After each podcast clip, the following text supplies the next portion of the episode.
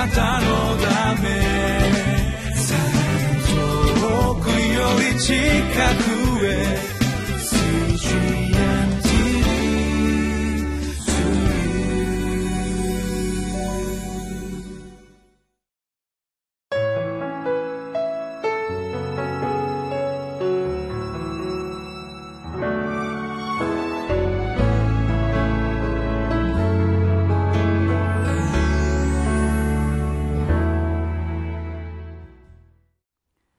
のキリスト教会の山田泉です。今日は5月21日。聖書の箇所はゼカリア書5章1から11節、えー、学びますテーマは罪を断ち切らなければ主から断たれます。というテーマです。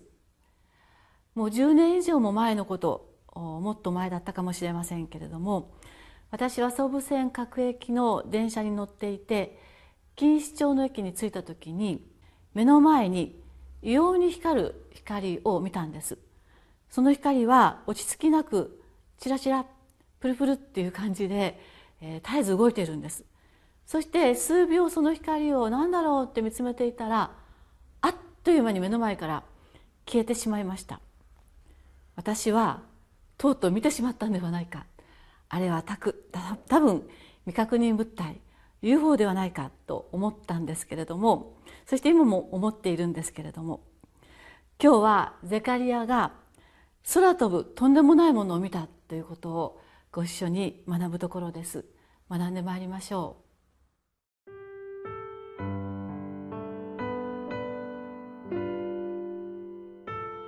ゼカリア書5章1節から11節。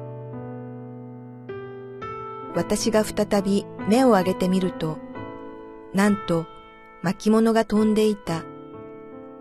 彼は私に言った。何を見ているのか。私は答えた。飛んでいる巻物を見ています。その長さは20キュビト、その幅は10キュビトです。すると彼は私に言った。これは全地の表に出ていく呪いだ。盗む者は誰でも、これに照らし合わせて取り除かれ、また、偽って誓う者は誰でも、これに照らし合わせて取り除かれる。私がそれを出て行かせる。万軍の主の蜜げ。それは盗人の家に入り、また私の名を使って偽りの誓いを立てる者の家に入り、その家の真ん中にとどまり、その家を針と石と共に立ち滅ぼす。私と話していた見つかいが出てきて、私に言った。目を上げて、この出ていくものが何かを見よう。私が、それは何ですかと尋ねると、彼は言った。これは出ていくエパマスだ。そして言った。これは全地にある彼らの罪だ。見よ、鉛の蓋が持ち上げられ、エパマスの中に一人の女が座っていた。彼は、これは罪悪だと言って、その女をエパマスの中に閉じ込め、その口の上に鉛の重しをかぶせた。それから私が目を上げてみると、なんと二人の女が出てきた。その翼は風をはらんでいた。彼女たちにはコウノトリの翼のような翼があり、彼女たちはあのエパマスを地とテントの間に持ち上げた。そこで私は私と話していた見つかいに尋ねた。あの者たちはエパマスをどこへ持っていくのですか？彼は私に言った。死ぬあるの地であの女のために神殿を建てる。それが整うと、そこの台の上に安置するためだ。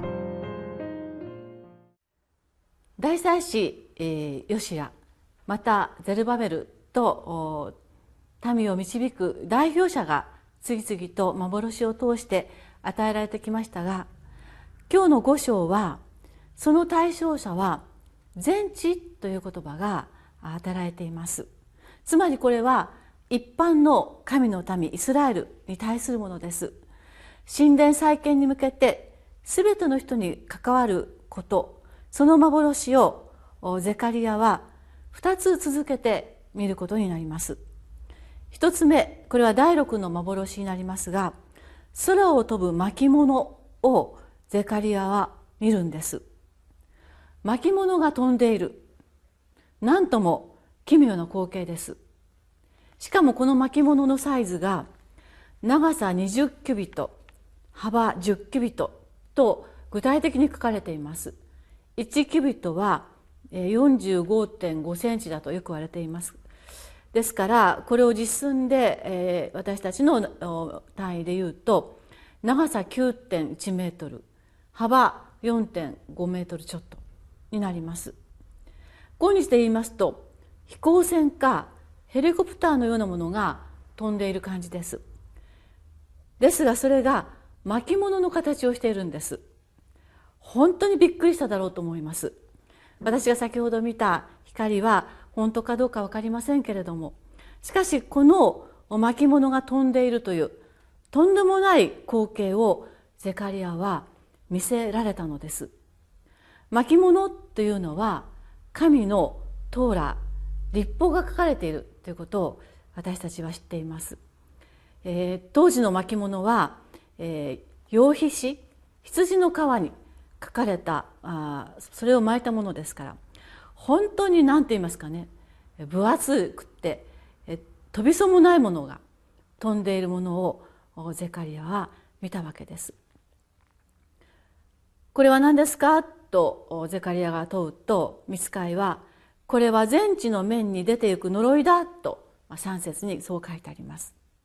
ここで全地すべての人にこの巻物が飛んでいるっていう状況を見てもらいたい。えこれが幻です。ここで神の神殿を建てるために帰還した民たちが住んでいるその場所これが全地であり住んでいるその人たちこれが全全地であることは言うまでもありません。神殿再建をするすべての人たちはこの飛ぶ巻物を通して学ばなければ学ばなければならないことがあるというのです。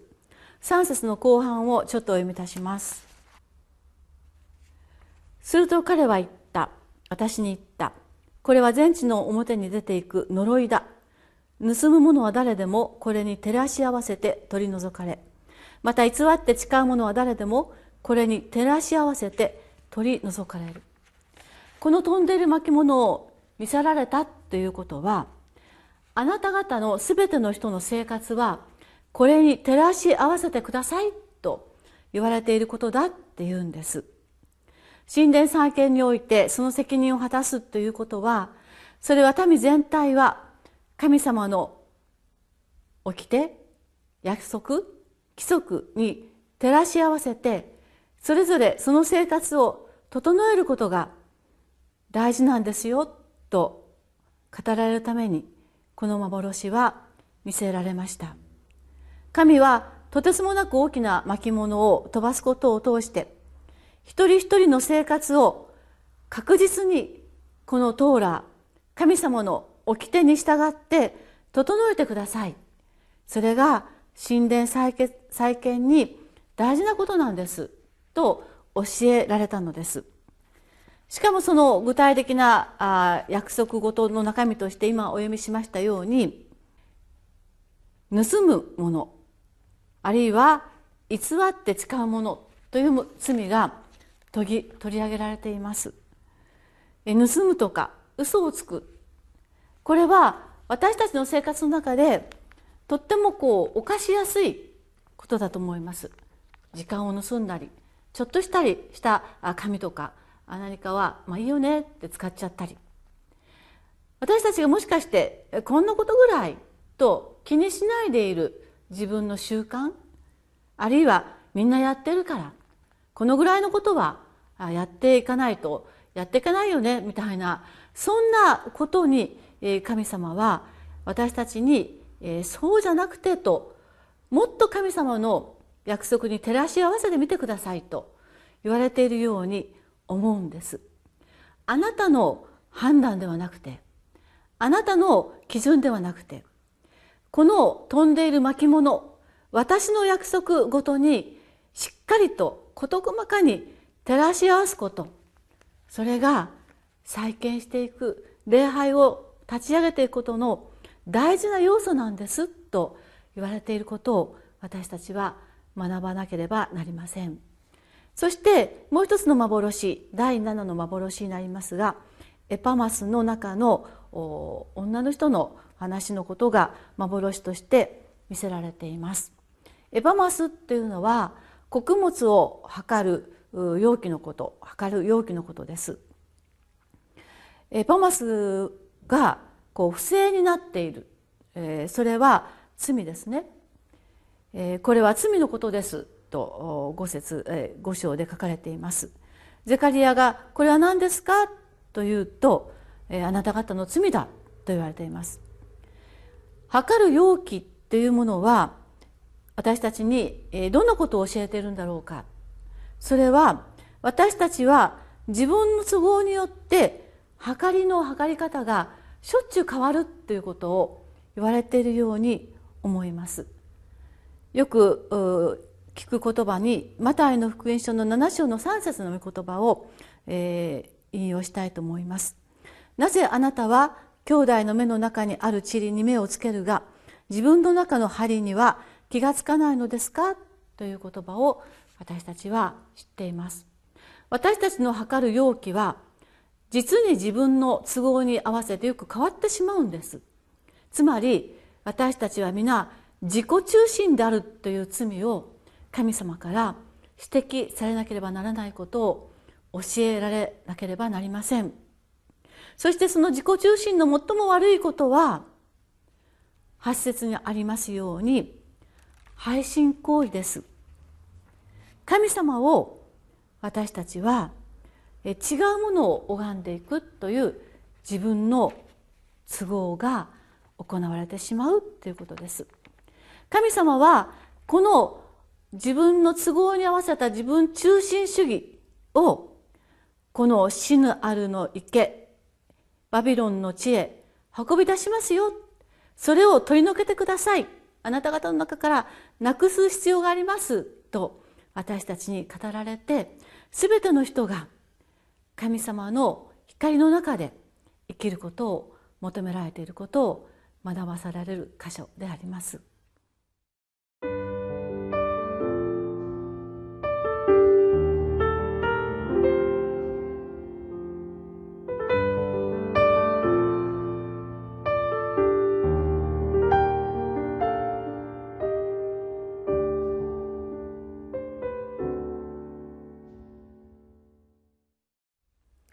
セカリアが見た第6第7の幻を通して私たちが神様から教えられること。それは神殿を再建するということ。私たち言うならば教会をしっかりと立ち上げる。また礼拝を本当に礼拝としていくということのために必要なことは私たちの内側にいつの間にか根付いている自分中心主義のあり方。信仰ということを御言葉によって気づかされて変えていくことが必要ですと言われているのではないでしょうか。習慣化していたり無意識になってしまっている悪神様はそのことからも一つ一つ丁寧に取り除くことを必要として願っておられます。お祈りいたします。天の神様私たちはいつの間にか罪であるとか信じるであるということが自分の計りに合わせて測っていってしまっていたかもしれません。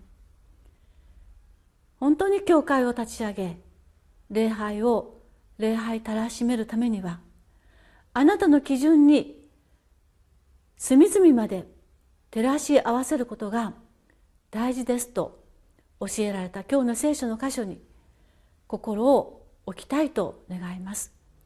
今日あなたの基準に合わせて私の心を点検してください。あなたの基準に合わせて私を気づかせてください。イエス様の名前によってお祈りをいたします。アーメン。